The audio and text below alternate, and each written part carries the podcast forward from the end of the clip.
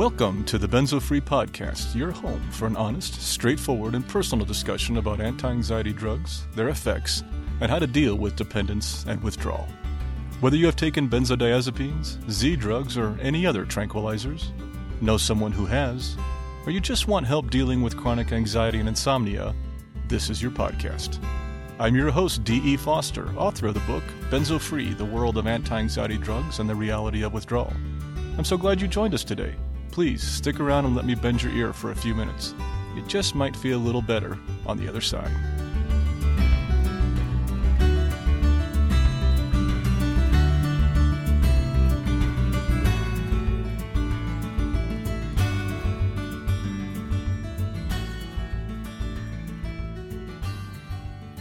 Hello there. This is D, and welcome to episode 10 of the Benzo Free Podcast. Wow.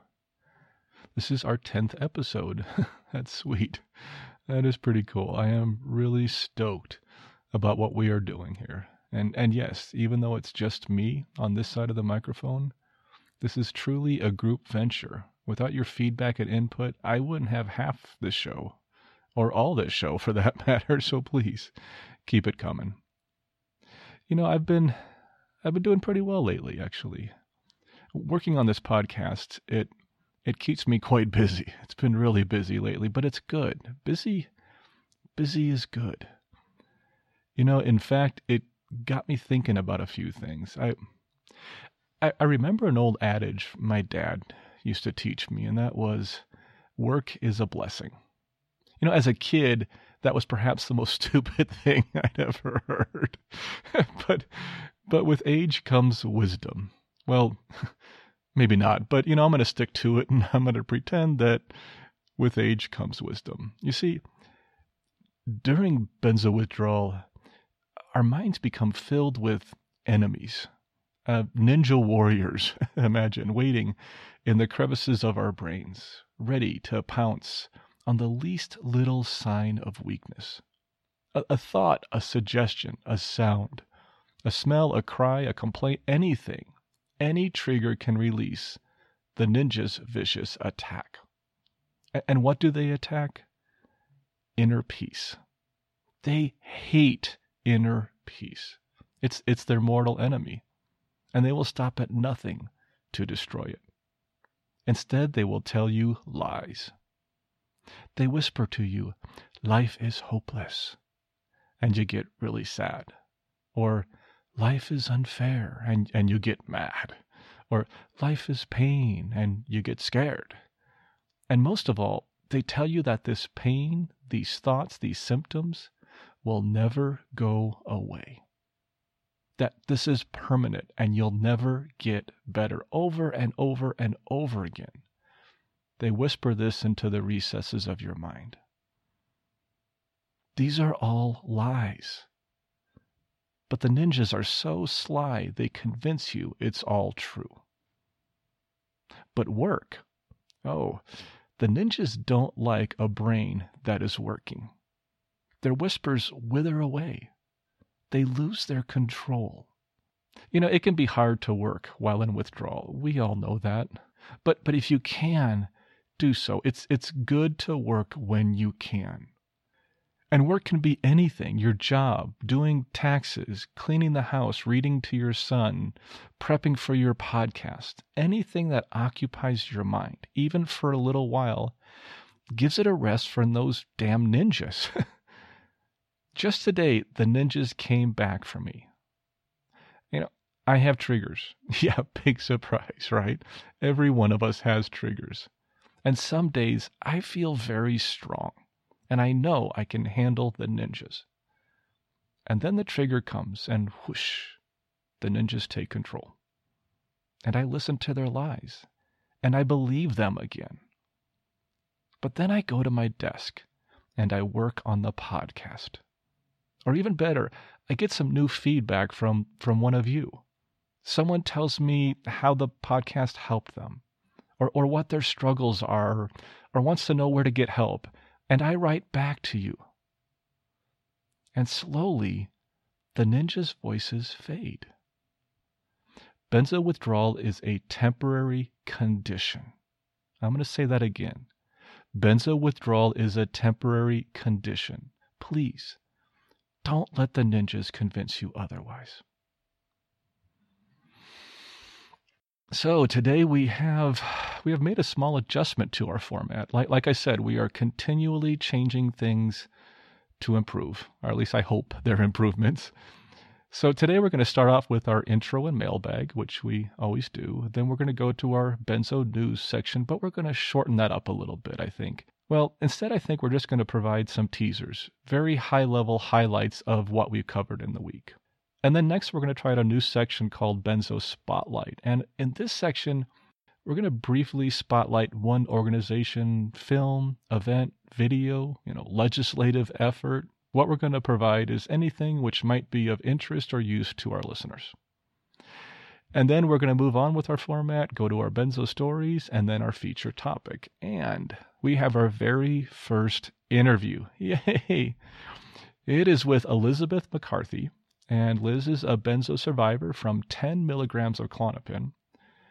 but she is also a psychotherapist who often works with benzo patients, and she is on the medical advisory board of the Benzodiazepine Information Coalition. She has been working on raising awareness, helping patients, helping her own self recover. She has been very involved in the benzo community for several years. So please stay tuned for the interview. Liz provides some great insights as both a patient and a counselor, and I think you're really going to enjoy it. And that wraps up our intro. Right after a couple quick things. You didn't think I forget this part, did you? We need feedback. I say this every time, but I truly mean it. I read every comment, question, or story submitted and reply to each one. This isn't just a slogan. I really want to hear from you. As I said earlier, it's the feedback from each one of you that keeps me going. So please tell me what you think. I would love to hear from you. You can you can comment on this episode or even better, you can visit our feedback form at benzofree.org slash feedback. You can also email me at podcast at benzofree.org and just send me your questions, comments, interests, changes, whatever you have. I want to hear it. And by the way, don't forget, sign up for our mailing list at benzofree.org slash subscribe. And one last thing, of course, before we move on, the Benzo Free podcast is for informational purposes only and should never be considered medical advice. The views and opinions expressed by our listeners and interview guests on this podcast, whether read from textual submissions or presented in their own voice, do not necessarily reflect those of the Benzo Free podcast or of its host. Got that? Good. Let's move on. This one is from Jurg in Bern, Switzerland. Now, I hope I pronounced that right. I it also might be Jurg, depending on the country of origin of the name, but I'm going to stick with Jurg since it is the German pronunciation that I looked up, and I truly apologize if I'm wrong. Please let me know this, okay? Anyway, he says, quote, I am the caregiver of my wife, Ruth. She is 22 months off benzos, but still on AD. She has been polydrugged by doctors and is still suffering. I really appreciate your great work with benzofree.org. I have a shy suggestion. Could you create a list of people concerned by benzo withdrawal, sorted by country or state? This would be great. I am looking for German speaking people who are in or went through a benzo withdrawal. I already found Beatrice from Zurich. We both were participating in a workshop from Jennifer Lee. She will send you her story. We need your help to create a network of benzo victims in German speaking and all other countries. My wife does not speak English. For her, it is difficult to get any information about benzos. Thank you in advance. Be blessed and kind regards, Jörg. I just want to let everybody know that Beatrice's story, which he refers to in this comment, I will be sharing that in the next episode, in case you were wondering. So that's coming up. As Jörg said in his comment, it's not just doctors who are needed, but people in different languages who have been through this. I can't imagine how, you know, is- isolating it is not to have someone or some group in your native tongue to share with and learn from. This is a true need, and I'm glad you brought that up. First off, since I hate to recreate the wheel, I need to ask our listeners if anyone knows of a listing like this on the web. If you do, please let me know, and I'll share it on the podcast and website. Or, or if anyone listening speaks German and can help, please let me know and I, I might be able to put you in contact with them. But but as for the long term solution, this just might be someplace where benzo free could help out. I, I can't make any promises, but I'm going to start looking into this since since I have a background in database programming, setting up an international benzo contact list might be an area where we could provide benefit. I know there are a lot of discussion boards and a lot of information sites and wonderful things out there, but I really don't know what exists in different languages and in different countries. And it would sure be nice if there was one location where everybody could go to and to find that information. So, so please let me know what you think about this idea as the listener and provide any suggestions you have. I really want your input on this. And if we move forward and start developing it, I'd like to know what you might think it should look like. So I'd love to hear from you. Thanks. And, and thanks, Jörg, for your comment. I really appreciate you sharing. And that brings us to the Benzo News. Um, here are the highlights of the week. We're going to keep this very abbreviated, like I mentioned in the intro. On Friday, we reposted an article by Dr. Christy Huff about her personal struggles with Xanax. She she provided some solid resources for the patient. It's it's worth taking a look at that one. On Sunday, I wrote a post about WBAD, um, where I encouraged people to think about either joining or even better, helping to start plan an event for World Benzodiazepine Awareness Day, which is on July 11th, just four months away. On Monday, the Benzo Free Facebook page reached 1,000 likes. That was cool. Thanks for all your help on that one. Also on Monday, we reposted an article from the Harvard Medical School, which listed 10 proven tips to sleep better at night. And on Tuesday, we reposted a blog post from the BIC titled 10 Things Uninformed Benzodiazepine Prescribers Do. Now, all these news items can be found on our Facebook page at facebook.com slash benzofree, and of course, I have put links to each one in our show notes. And just in case you might think that we have been ignoring our own benzo free blog, um, well, you're you're right. Actually, uh, I have to admit, I just haven't had the time to write any blog posts lately. The podcast, updating the website, and um, corresponding with the listeners have taken all my time lately. But still, I really hope to remedy that soon and start releasing at least a couple of blog posts each week. In fact, I might even be getting some help in that area from some of our listeners who have offered to help out as contributing writers. If this sounds like something you'd like to do, let me know.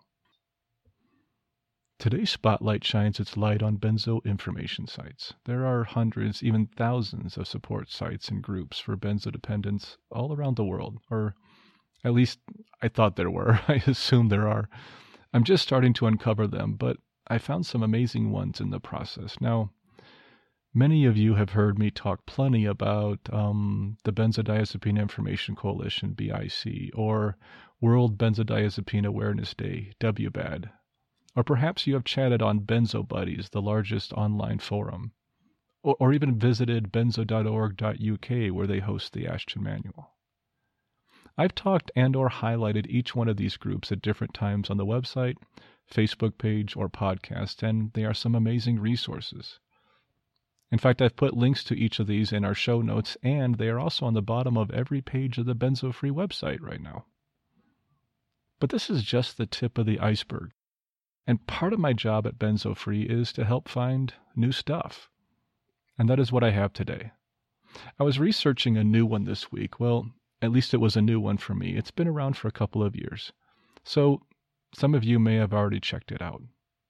It's called the Alliance for Benzodiazepine Best Practices, and it can be found at benzoreform.org. This group formed out of TIBS, um, that stands for the International Benzodiazepine Symposium. Uh, this was a symposium focused on raising awareness and improving education on benzodiazepines and Z drugs within the medical community, and it took place in Bend, Oregon back in 2017 there's a lot of wonderful information on this website, both for the patient and medical professional, including a very interesting video from the 2017 TIB Symposium, which you can access from the homepage. So please check them out. Much like the BIC, WBAD, and others, they are all doing wonderful work and need our support. And please send me resources which you have found helpful. I've received a few of them and I'm researching them now, and we'll be covering some of those in upcoming episodes. Which then brings us to Benzo Stories. Now, now I told you we would have some international stories coming up, and we do. But due to the length of today's interview, I, I pushed back a couple of them to later episodes. But today I needed something very short since we have an interview as our feature. And guess what? Ask and you shall receive. So here is a short one paragraph story and comment from Terry in Hot Springs, Arkansas. And yes, I know what you are thinking. I have been to Hot Springs a couple of times. In fact, my grandparents used to live in southern Missouri in, in Ozark country, not too far north of Hot Springs. I, I used to visit them often and learned how to fish with my grandpa and, and ski with some friends we had down there on Table Rock Lake. The country around Hot Springs and Ozark Country is just breathtaking in my mind. Rolling hills, lots of trees, amazing crafts, incredible bluegrass music, wonderful down home cooking. Part of me will always belong to Ozark Country. It's part of my childhood, and I'm pretty fond of the area. But enough about that. Let's hear from Terry. Terry says, quote, I wanted to share a piece of my story. I am 17 months benzo free off Klonopin. It has been the hardest thing I have ever done. I have had numerous symptoms, most along the vagus nerve corridor panic attacks, heart palps, gastro issues, issues that I liken to a chemical stroke. I have lost bowel control and hardly been able to stand and walk. Probably most distressing has been sleeping issues such as central sleep apnea. I have been encouraged by your podcast. I have been searching for a reassuring voice, and you have provided one. Keep up the great work. End quote. Thanks, Terry. I'm so sorry you had to go through this. You are healing, and you're going to continue to heal. Please you know, take care of yourself and, and definitely keep in touch. We, we really want to know how you're doing. And for the rest of you, don't forget, I still need stories. Um, long ones, short ones, whatever you have, they are integral to this podcast, and I really want to hear from you. So please send them in. And thanks again to all those who have shared. We are honored and grateful. And that brings us to our feature. Today we have our first interview. That is that is pretty nice.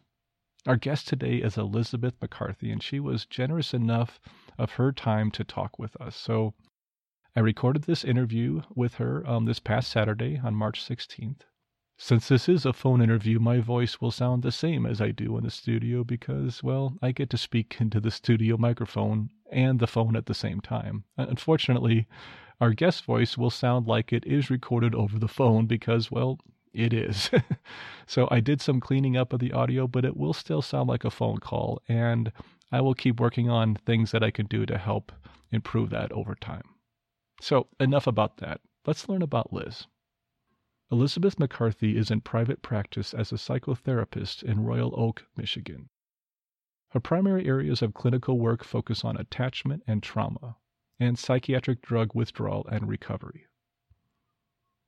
Before completing a year of postgraduate study in mental health, Liz earned her master's degree in counseling from Oakland University in Rochester, Michigan. She previously studied at Edinboro University of Pennsylvania, where she completed a master's degree in fine arts. Liz brings a wealth of knowledge and experience, both personal and professional, to the issues surrounding psychiatric drugs and the significant problems that can be encountered when taken for even a short period of time. Owing to her own experience of benzodiazepine withdrawal, Liz first became involved in supporting and educating individuals across the globe as a moderator for an online benzodiazepine peer support group in 2006. It was through that experience that Liz became an ardent participant in furthering awareness and education about the complex problems associated with benzodiazepine use and discontinuation and developing a foundational understanding such that one is more able to make conscious, informed decisions about their own health and well being. So, let's join the interview. Liz, welcome to the show. Thanks, Dave. Thanks so much for having me. It's my pleasure. I'm so glad that you came on. And um, as I mentioned to you before we started this, that you are my first interview guest on this show. So thank you so much for agreeing to do this. No, I feel honored. I thought maybe we just start out real quick with you telling me a little bit about your current position and um, what kind of work you do now. I know we mentioned your bio, but maybe you could elaborate on that just a little bit. Well, um, uh, as you mentioned in my bio, I am in private practice and have been since 2009. I work with whatever comes into my office, basically, but it's it often harks back to early trauma. Um, and it's remarkable how uh, many people also come in experiencing problems due to the medications that they're on. Yeah, it sounds unknowingly, like it. Unknowingly, yeah. I said you have a lot of experience counseling patients with like chronic anxiety. Have have you seen this increasing lately? I think uh, uh, yes. Uh, oh, in 2016, absolutely. Okay. There was quite an uptick, and um, just uh, from a social political standpoint, uh, um, things were quite intense, and people were quite worried. Understand. And I think that they still are. Um, so I hear that less and less. It's more just uh, um, a trepidation about their own lives. Okay. It's interesting how that's faded. That is interesting. Um, maybe we should open up with just your personal experience. I understand that you've had direct experience with benzodiazepines in your in your life. Yes. Can you tell me a little bit about that? Um, I was in a very severe car accident, head-on collision. Okay. Um, and was initially put on Klonopin. I think it was 1990. And uh, at the time, I was also on a lot of uh, narcotic painkillers. Um, uh, but the Klonopin was absolutely my foray into psychiatry. And I that started out with two milligrams, straight out two Yeah. milligrams of Klonopin. I'm familiar with that. That was my drug too, and two milligrams was my top that I was on. Uh, Ten was my top. Oh my gosh. hmm So in 2006, uh, uh, in preparation for um, uh, a, a change in, in treatment direction, they had me go off uh, uh, the 10 milligrams of Klonopin cold turkey, You're kidding. Cold turkey? with yeah, no education, no preparation whatsoever. Sent me home alone. Told me to stop the drug. How did you get through that? Um, it was a, a, a terrifying experience. And um, I think that you know we we all each of us finds a way to get through this, and um, I found as kind of my guiding light was an experience my brother had shared with me Okay. and and uh, something quite horrific that he had gone through, and I just held that in front of myself. Said, if you could do it, I can do this. That's good to have somebody to to lead the way. Yeah. Um, so at the time, I was uh, quite isolated and uh, socially isolated, and um, I was in such a state that I couldn't even push the button on my computer to turn it on. Hmm. And so for eight months, I sat in the dark. Well, uh, I did, to be fair, I did learn along the way that I was in quote unquote benzo withdrawal, Mm-hmm. uh, and and uh, that what I was experiencing was normal given the circumstances. The the severity of the withdrawal was abs- what I would I can describe it in a word. It was violent. Yeah. I was thrown into this very extreme state for about eight months, and then one day it just uh, everything just kind of calmed down. Now, when I say everything calmed down, uh, um, for three years I walked around with uh, uh, sunglasses and earplugs in my ears. um, because they I had such an intolerance for uh, light and sound and touch and taste and smell and that kind of thing. Right. It was my body still uh, was in a state of hyperarousal. Um, it was that more extreme, uh, hallucinating, um, just utter terror to to leave my home, to go out into the community. That when I say things settle down, that's what I'm talking about. Yeah. How, how long? How long have you now been off the the drug? Um, six, 13 years. 13 years. Yeah, do you, do you still have any lingering protracted symptoms? Um, yes, uh, but it's not anything that that that uh, interrupts my life, Okay.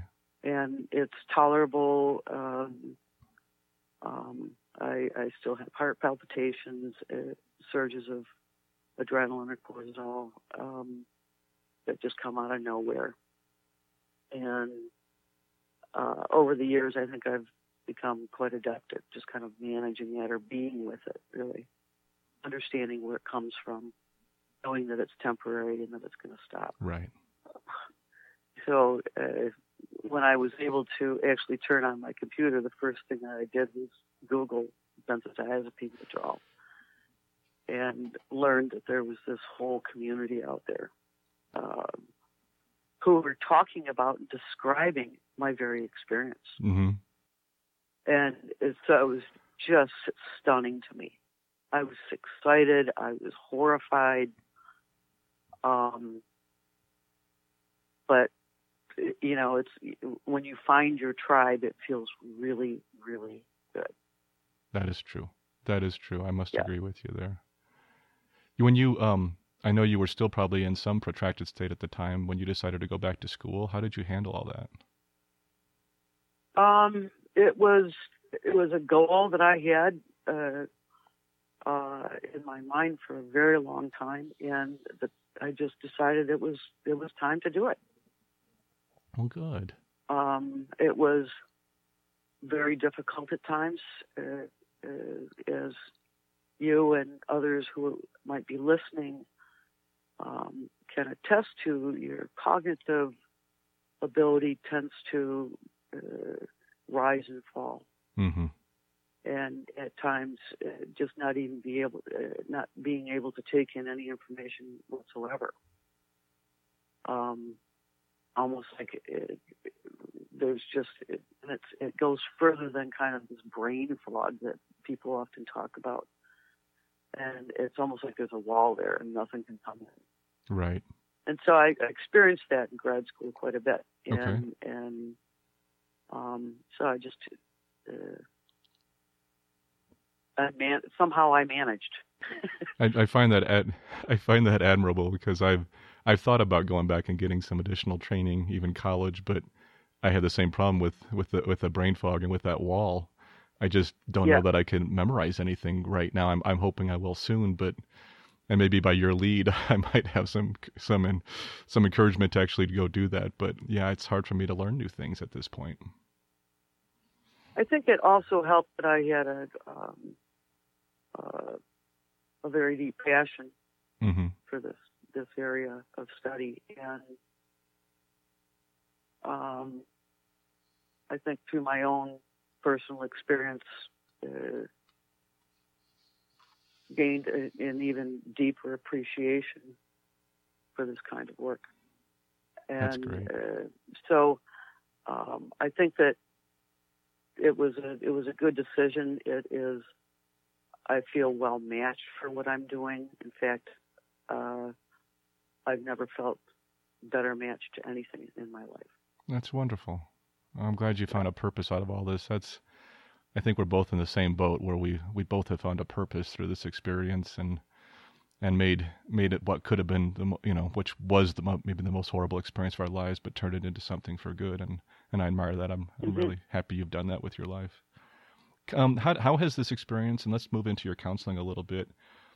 I understand you've worked with several patients who have dealt with different prescription drug issues, including a lot of benzodiazepines what have you seen? How what kind of things do you see come through? How have you learned to work with with different patients that are suffering from this? as with any client who walks into my office, I meet them where they are. Okay. Try to understand um, uh, in a, as nuanced way as I possibly can what they're going through, and to help normalize that. Put it, give it, give it context. Right. So treating the patient as a whole instead of just saying the issue is yes. Okay. That, that's great. What what have you seen primarily? What has been the, the primary complaints or people who have come through, or what type of oh issues have you faced? Uh, it's as varied as you can possibly imagine. Okay.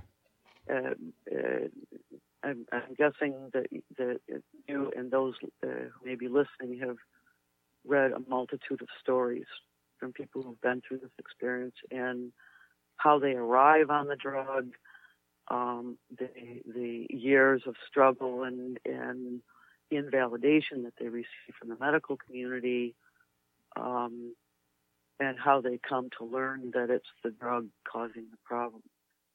Those are um, the constants that I see, that I hear.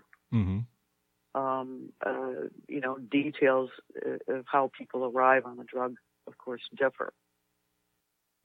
I noticed one thing. One of the things I, I, of course, you have seen and I have seen too, um, quite prevalently, is just people looking for help and needing help from doctors, from therapists, and not finding it. Um, I looked when I was doing some research for this interview on WBAD, on World Benzodiazepine Awareness Day's website, and it has listed on there um, in-person benzo-wise therapists, and you're the only person listed in that list. And I think this is a perfect example of um, how hard it is for us, for people out there to find support, whether it be counseling or whether it be physicians. What can we do to try to get more people on this list so people all around the world can find support? Therein lies that's a problem because I I personally don't know uh, any therapists who are knowledgeable about this. Okay. I'm guessing they are out there. There's got to be somebody, I, but how do how you know, how do you find them? Is the question. Well, uh, people have found me in various True. ways uh, through word of mouth or the internet. Um, some of the online forums, some you know, uh, my name will pop up here and there. Right. Um, and I also uh, have a my profile in various spots, and I list the fact that I work in this area. Uh, it's a desert. It seems Sometimes to be. I feel like I'm standing in the middle of the desert. You know, I was going to ask you all this. One of the problems I see all the time, of course, is, um, and I had this on a previous episode, which was I, I called the doctor dilemma. And while on benzo free, I try to, you know, I, I, make sure that I tell people that it's best to do this through, of course, doctor supervised to taper. That try not to do it on your own. You need medical supervision. But so often I get the pushback, of course, from people who say, "Well, my doctor put me on this. No doctors understand this." And I'm I've been struggling with what I tell these people because I still think it's best to do it with a doctor, even if it's a doctor who is open and you can help learn about what you're going through. It's just good to mm-hmm. have a medical professional who can help you with your taper and who can help you with your symptoms as they go along. But I do realize this is difficult for me to get this message through to some of the people who are in the middle of struggling and have had such horrible experience with these doctors. Do you find that too? And, and what do you say to patients like that? Yeah, um, it's a. Uh, if I feel like I'm standing in a desert in, in terms of uh, uh, not having a, a, lot of colleagues, you know, uh, even one other colleague who does this kind of work. Um, imagine how people who are wanting to get off their medication right must feel. It's there is a, uh, a serious uh, lack of understanding in the medical community. Whether that's uh, turning a blind eye or they, they truly are ignorant to the problems associated with these drugs. Uh, I can't I, I, can't say definitively if it's one way or the other, um, and it's probably both. Misinformation that comes from the pharmaceutical industry mm-hmm. around their products, um, they're they're motivated by one thing, and that's their bottom line. Mm-hmm. Um, and it's not about patient safety. It is not about patient safety. Understand. Um, when when Xanax was first introduced, uh, this was after uh, the Valium, the the insights that were gained about Valium in the UK, and Xanax was introduced in the U.S. as being non-addictive and not as powerful. and and we've come to learn that, in fact, it's far more powerful, far more addictive um, uh, than Valium. It Hmm. binds much more tightly to the receptor than Valium does. Well, Xanax, Klonopin, and Halcion are all what twenty times as potent as Valium. Yes, So yeah, that's that's that's that's heavy doses of drugs we've been taking. yeah, but you know because because Xanax could be um, prescribed at you know 0.125 and Right. 0.25 and 5. You know, they're, they're just tiny, tiny little doses. Well, it, it sounds that But you way. think about, you think that, you know, uh, a, a 0.25 milligram tab of Xanax is equivalent to, what is that, 5 milligrams Five milligrams. Yeah, of, of Valium. That's a that's a lot of drugs. that is a lot of drugs. And I know for people tapering, that becomes a huge issue because so many think, and I did this. I got down to a quarter milligram of Klonopin, and I thought, okay, that's the smallest dose I can do now. I'll just drop off. I didn't Mhm. think I was just suddenly dropping off of five milligrams of Valium. Yeah. Um, let's talk. Let's move into more of the awareness and some of the activism you've been involved with.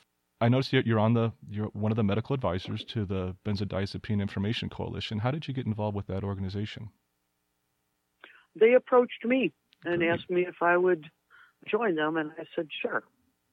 Um, I uh, really appreciate what this organization is doing, and um, like to, uh, you know, I think that the majority of my efforts, once I finished graduate school and became licensed, was to work one on one with people and their families, and and was no longer.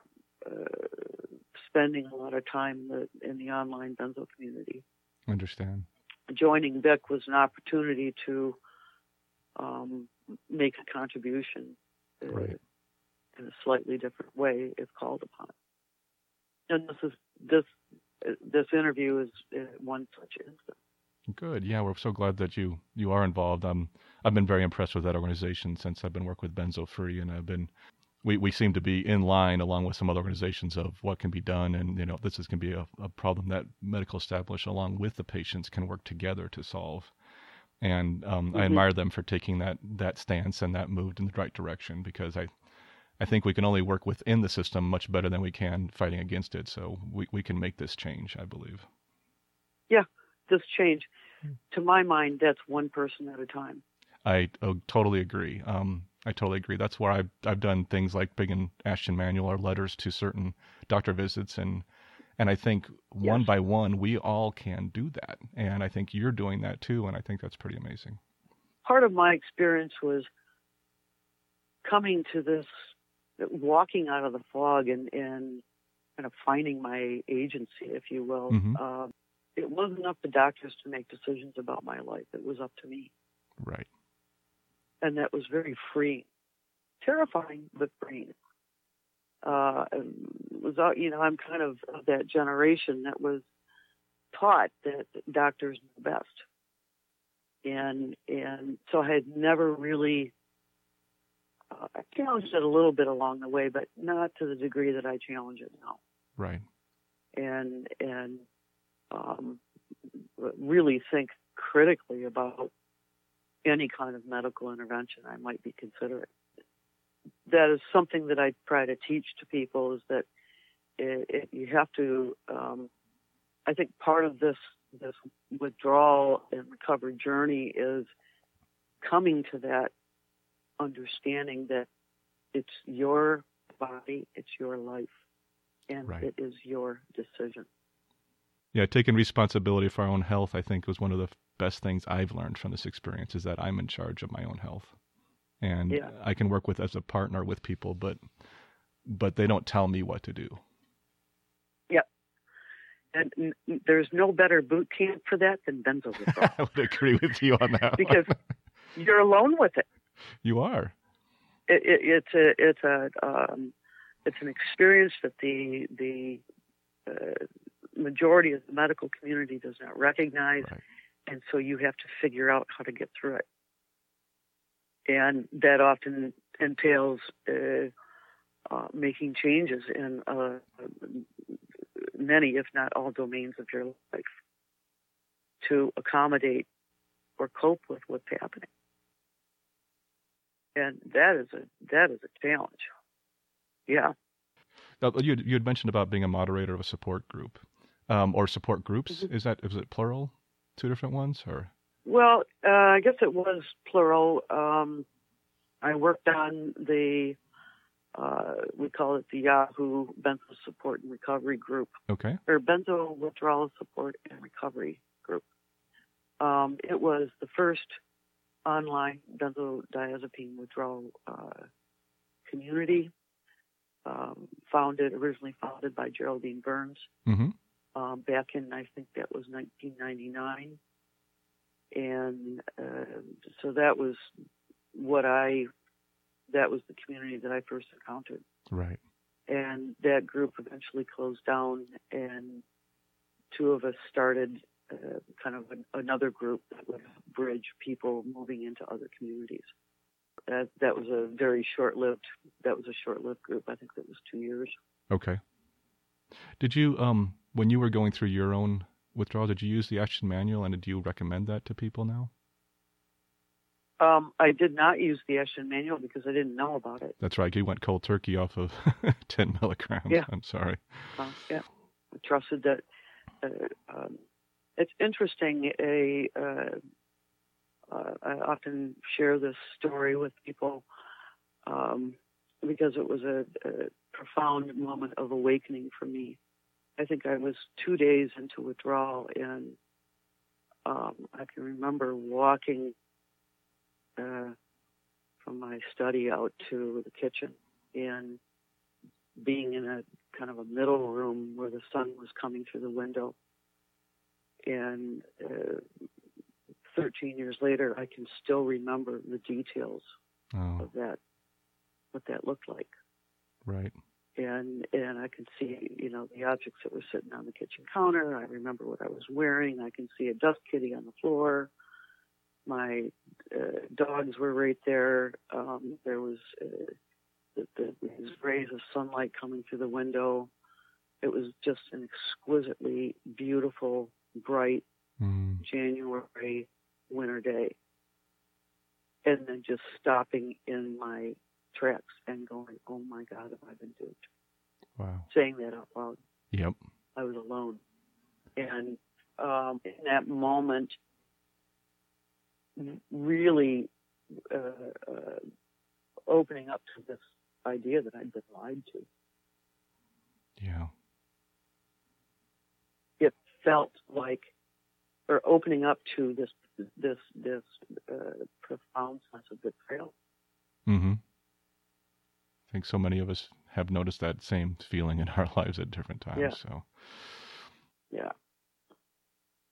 And I think that you know that that in, that kind of institutional betrayal, is- which is what I call it, institutional betrayal, sure. um, is is a, a very difficult thing to reconcile once you're on the other side.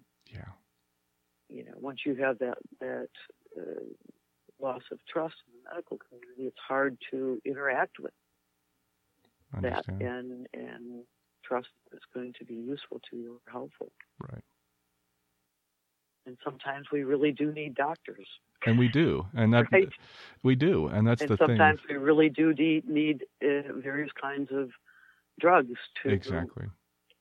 treat, say, an infection.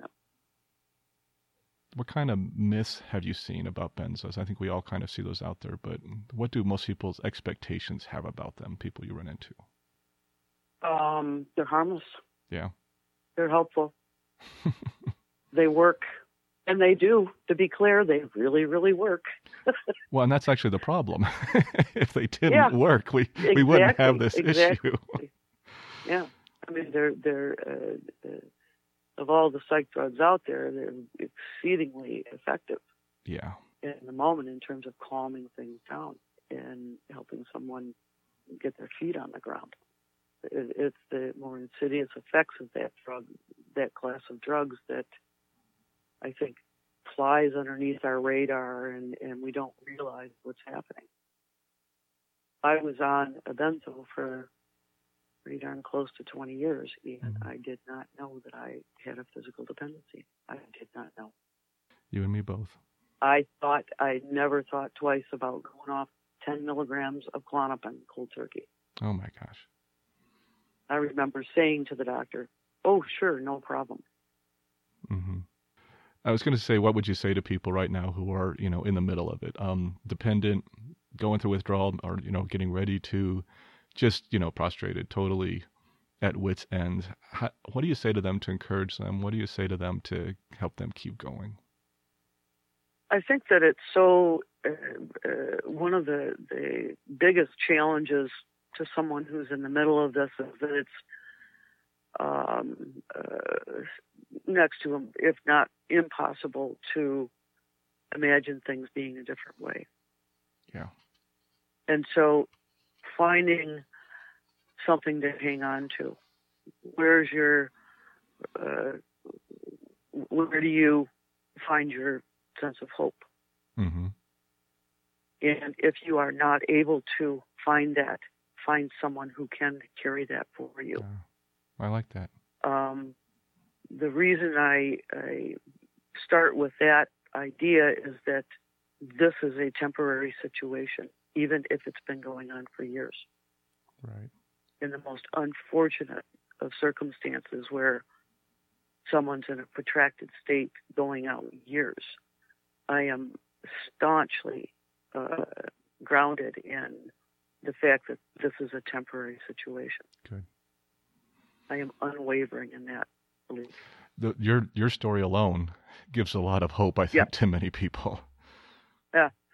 Um, well, uh, and I, I think also that hearing the stories of other people who've been through this, who've come out the other side, who find themselves back in their lives, does is something to hang on to. Yeah, There's a wellspring of hope to be found there. I agree.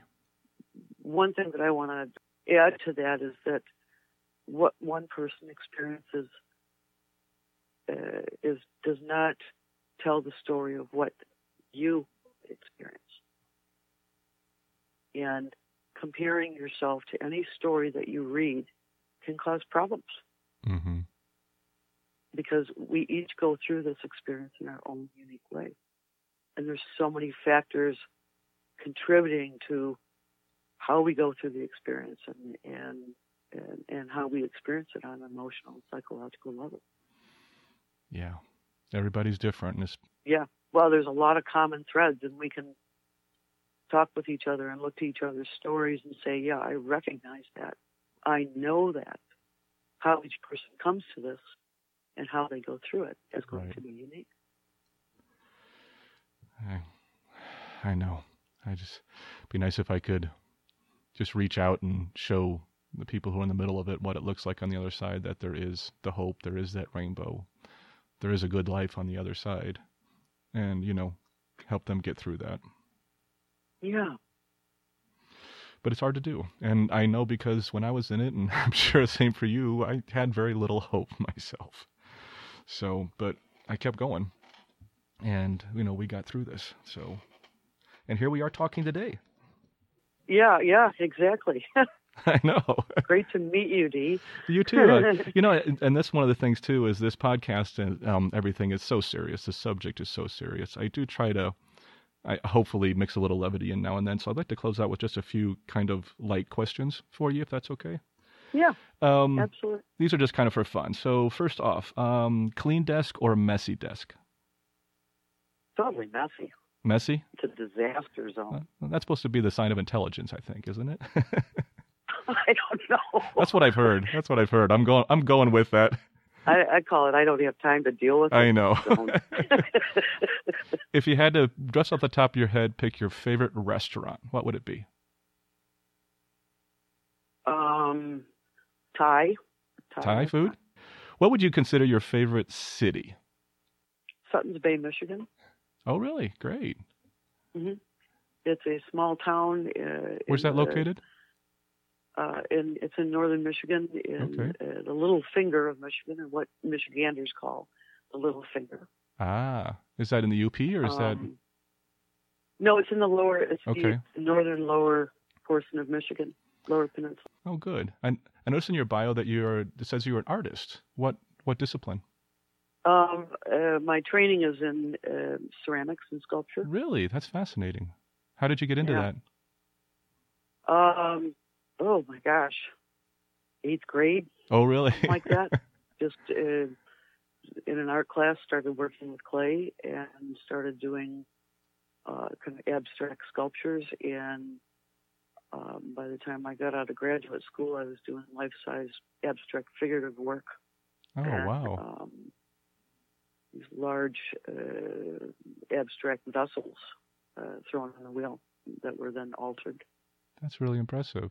Did did did the, any of that help you when you're going through your cold turkey? No. Did you, did you rely on that at all, or do you not do that anymore? Well, uh, uh, I have not worked in clay in, in many years, mostly for physical reasons. My studio sits quietly um, and neglected out in my backyard. Okay, understand. for many years. That's okay. My drum set sits in the basement, neglected most of the time too. So I Yeah. understand. Oh my gosh, I I can't imagine playing the drums right now. Oh, really? That's one of those things that still persists for me is kind of sensitivity. See, I, yeah, that's one I didn't. That's why it's so different. Like you said, I didn't get that one, and I actually played drums throughout. It helped me, my akathisia. It helped me work out my Oh. restlessness, and it became wonderful Fantastic. therapy for me. But it it just goes to prove how different each of us is in this experience. You know, that's something you couldn't have Yeah. handled with your sensitivity to sounds, and it's something I was, you know, made use of. I think you know one one way I did use sort of the influence of, of my history and, in, in working in in the arts was relying on um, uh, imagery Okay. and using that to um, kind of ignite my senses. For instance, I used to look at just photographs of uh, like in gardening magazines oh wow. and imagine myself in those environments uh, on a sensory level. That'd be very peaceful. So, really making use of guided imagery was, uh, um, and I think that that uh, is something that was developed through my experience of, of working in clay. I love that you were able to turn to your drums. yeah. I just love that. Yeah, it's funny. My wife would often send me. I'd be watching TV with her in the living room or something, and she'd see me jolting. Instead, she goes, "Go play your drums," and she nudged me, and she knew. It's like, okay, I'll go, because I was just so was so restless. I couldn't well, sit there. what were you, what were you tapping into? What's that? what were you tapping into? What was it that you were tapping into when you turned to your drum? So that's kind of the You know what it did? It, it I have um an ADHD addled brain on top of benzo, so it it stops my brain. It calms everything down. It it helps me become centered. When I'm playing the drums, everything else kind of stops for me. And that's that was probably the the biggest blessing of it was that I could just shut down the obsessive thoughts. I could shut down the anxiety. I could shut down different things, and I could just be one with the music. And it was one of the few places I could do that. oh, that's fantastic. Everyone who goes through this comes out the other side with having learned uh, something quite valuable Mhm. about themselves, and I think that those are uh, aspects, uh, part of what we can pass down to others who are going through this. Right. What is it that grounds you? What is it that ignites your spirit? What is it that allows you to, apart from mental withdrawal, be in this crazy, chaotic world? Exactly.